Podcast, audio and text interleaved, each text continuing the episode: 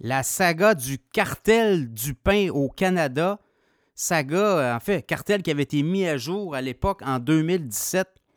Et euh, des amendes ont été octroyées par le Bureau de la concurrence. Et là, voilà que Métro, l'épicier Métro, qui entament des procédures judiciaires contre Loblaws et Weston pour l'avoir faussement impliqué dans le complot de fixation du prix du pain.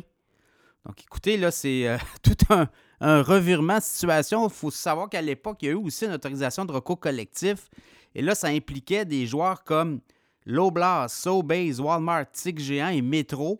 Et là, Metro dit nous, on n'a rien à voir avec ça. Et là, il faut savoir que le Bureau de la concurrence a commencé à décerner des pénalités. On a eu des, euh, quand même une très grosse amende qui a été euh, donnée au euh, Canada Bread, hein, à la compagnie Canada Bread. On parle d'une amende de 50 millions de dollars qui a été décernée par le Bureau de la concurrence du Canada dans euh, l'histoire du cartel du pain. Et là, ce qu'on comprend, c'est que le Bureau de la concurrence serait peut-être en train aussi de discuter avec Métro. On n'en a aucune idée. Ce qu'on sait, par contre, c'est que Métro vient de déposer devant des tribunaux une démarche judiciaire contre Loblas et Weston en disant Vous nous avez impliqués dans un supposé cartel. Nous, on dit qu'on n'a rien à voir avec ces stratagèmes de fixation de prix. Alors, voyez-vous, là, ça joue très dur. Comment tout ça va se terminer?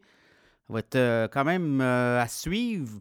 Et là, il y a des longs délais. Ça sera devant les tribunaux. On, quand même, on, on le dit, là, 2017, on avait mis à jour un cartel du pain dans l'industrie de la distribution alimentaire au Canada. Et on disait que les fixations de prix remontaient entre 2001 et 2015. Et à l'époque, Weston et Loblaws avaient admis leur participation dans ce stratagème de fixation des prix et on avait offert une carte cadeau de 25 aux clients de Weston et Loblaws. Donc, euh, évidemment, Loblaws, Weston réfutent les arguments de métro. Est-ce qu'on veut gagner du temps justement pour ne pas payer ces amendes-là de la part de métro. Écoutez, ça va être à suivre. Je suis certain que cette saga de cartel du pain n'est pas terminée. Et là, ben, il y a aussi euh, des rumeurs. Est-ce qu'on aurait aussi un cartel de la viande? Aux États-Unis? Il y a un cartel de la viande qui a été mis à jour. Il y a des amendes qui ont été octroyées. C'est très, très long hein, ce qui se passe au Canada au niveau du bureau de la concurrence.